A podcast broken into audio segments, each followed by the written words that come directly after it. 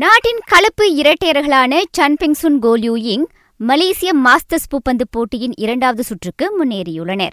அவர்களை தவிர்த்து பர்லீதான் மான்வை சொங்கும் அச்சுற்றுக்குள் நுழைந்திருக்கின்றனர்.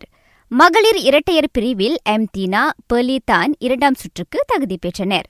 இவ்வேளையில் ஆடவர் ஒற்றையர் பிரிவு வீரர் லியூடரின் முதலாவது சுற்றில் இந்தோனேசிய விளையாட்டாளரிடம் தோல்வி கண்டார். மலேசிய மாஸ்டர்ஸ் புப்பந்து போட்டியை ஆஸ்ட்ரோ அரீனாவில் எண்ணூற்று ஒன்று மற்றும் எண்ணூற்று இரண்டு ஹெச்டியில் நேரடியாக காணலாம்.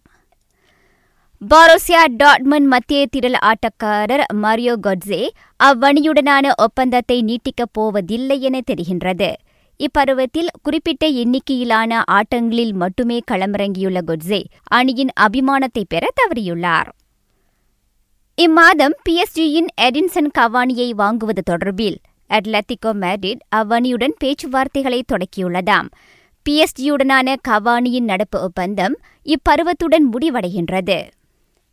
உலகின் முதல்நிலை வீரரான ரஃபயால் நடால் ஜப்பானிய விளையாட்டாளரை வீழ்த்தி ஸ்பெயின் ஏடிபி டென்னிஸ் கிண்ண காலிறுதிக்கு முன்னேற உதவியுள்ளார்.